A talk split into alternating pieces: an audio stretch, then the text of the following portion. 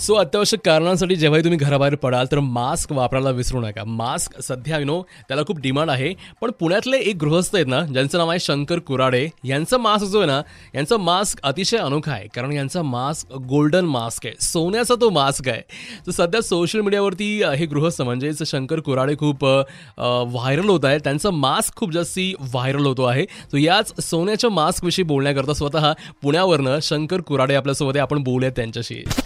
शंकरजी नमस्कार. नमस्कार. शंकरजी सध्या लोक एन नाईन्टी फाईव्ह मास्क घालतायत कोणी कपड्याचा मास्क घालतायत पण तुमचा मास्क मात्र खूपच अनोखा आहे.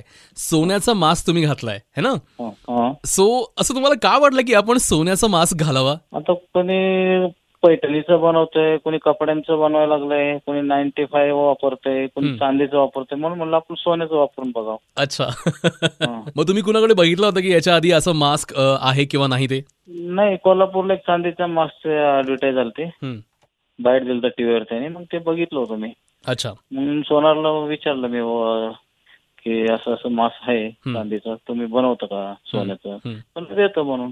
अच्छा. पण गेल्या बुधवारी काहीतरी मला वाटतंय त्यांनी ह्या बुधवारी दिलं आठ दिवसात बनवून मला. ओके. आणि हा मास्क जो आहे तो किती रुपयांचा आहे आणि किती तोळ्यांचा आहे?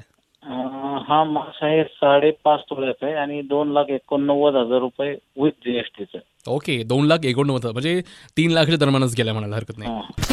पाच तोळे सोन्याचं मास्क आणि किंमत आहे दोन लाख एकोणनव्वद हज़ार. अगला गाना आपकी बाज़ार आहे? तेरे नाल. सुना रहा हूँ बस कुछ ही देर में ओनली ऑन 93.5 रेड एफएम मैं हूँ अभिनीत, आपके साथ बजाते रहो. Good afternoon